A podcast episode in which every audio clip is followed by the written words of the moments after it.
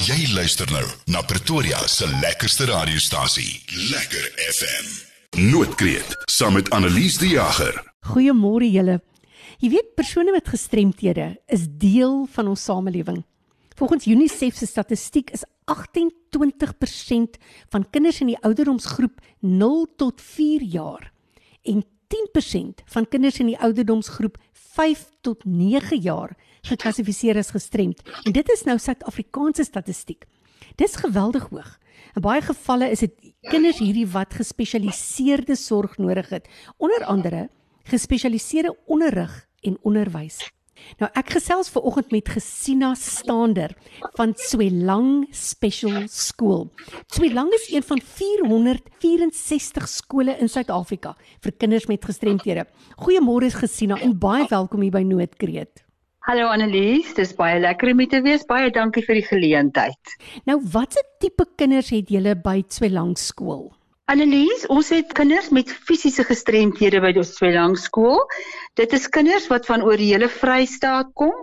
Dit kan enige enige gestremdheid wees wat fisies aanbetref, dan is daar natuurlik altyd ander baie ander dinge wat ook daarmee saamgaan maar die kinders wat ons opneem moet 'n fisiese gestremdheid hê. Ja, in baie gevalle praat ons van multigestremd want dit is baie selde dat 'n kind of 'n persoon net een vorm van gestremdheid is, maar ek dink maak baie keer die fout om te dink dat iemand wat fisies gestremd is, noodwendig ook intellektueel gestremd is en dis baie keer nie die geval nie. Ja, Annelies, jy's heeltemal reg. Omtrent 100% van ons kinders is multigestremd en uh, soos jy sê, baie van hulle is dan intellektueel sowel as fisies gestremd en dit raak 'n geweldige probleem om hierdie kinders te kan akkommodeer in skole. Maar jy het natuurlik dan ook spesiale personeel nodig om hierdie kinders die nodige onderwys en opleiding te gee. Uit watter dissiplines bestaan julle personeel? Annelies, ons het natuurlik nou die gewone die onderwysers wat almal eintlik maar spesiale mense moet wees om met hierdie kinders te kan werk. Hierdie onderwysers moet dan ook planne maak om die leerplan vir die kinders toeganklik te maak. Dan het ons 'n groot span terapeute wat bestaan dan uit jou gewone arbeidsterapeute, fisio, spraakterapeute. Ons het 'n maatskaplike werker en ons het ook 'n mediese susters hier by ons wat saam met ons werk. 'n Mens kan sekerlik nie met 'n kind wat gestremdheid het die normale of sogenaamde normale skoolplan volg nie. Watter programme volg julle met hierdie kinders? Annelies, ons maak baie planne, maar van die planne wat die beste werk is om hierdie kinders op rekenaars wat regtig so erg gestrem is dat hulle nie normale leerplan kan volg sommer net deur te gaan sit agter 'n lesenaar en te lees en te skryf nie.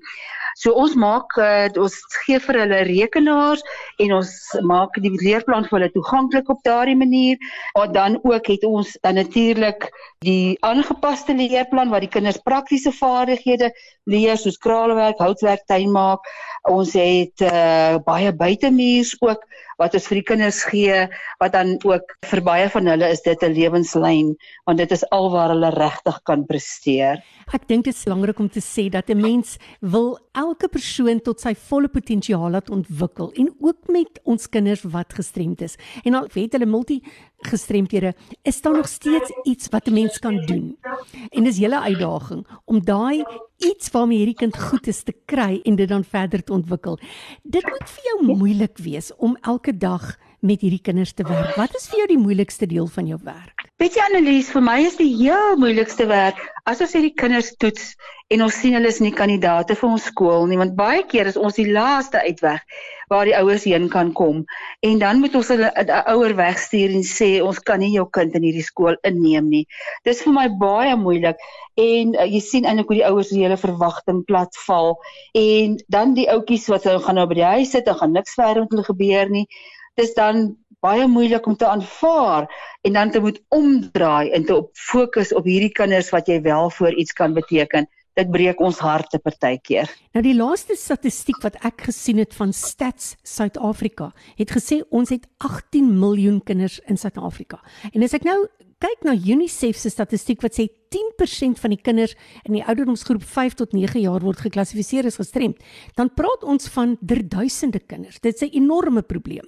Maar daar moet ook lekker dinge vir jou wees. Wat's vir jou die lekkerste of die of die mooiste deel van jou werk? Annelies, weet jy wat nee, dis vir my die heel lekkerste om hierdie kinders te kan opneem in graad R en dan hulle vordering dop te hou tot waar hulle dan nou gaan tot by graad 9 tot waar hulle gaan tot by graad 9 en waar hulle dan geleentheid kry om na uh, skool te gaan en hulle matriek te kan gaan maak.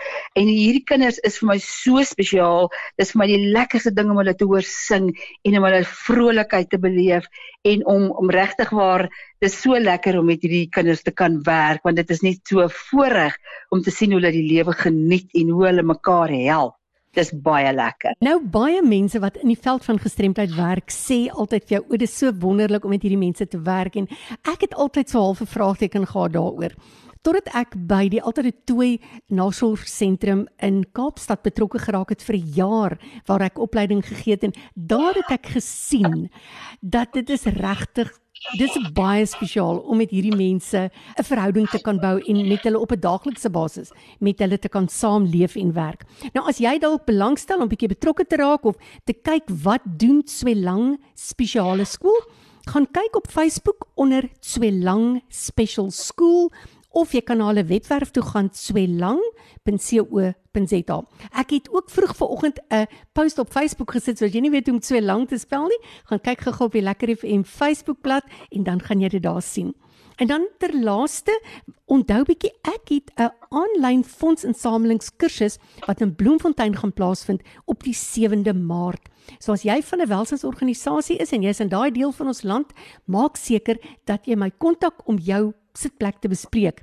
Dis die 7de Maart en ek gaan praat oor aanlyn fondsinsameling en jou die nodige kennis gee en selfvertroue gee om op hierdie manier vir jou organisasiefondse in te samel. As jy belangstel, stuur vir my 'n e-pos na noodkreet@lekkerfm.com. Dis noodkreet@lekkerfm.com. Nou ja, dis al van my kant af vir vanoggend. Gesien baie dankie dat jy met ons gekuier het en mag jy groot hoogtes bereik daar by Tweelang Spesiale Skool. Baie dankie Annelies, ek waardeer dit. Dit was lekker geweest. Lekker FM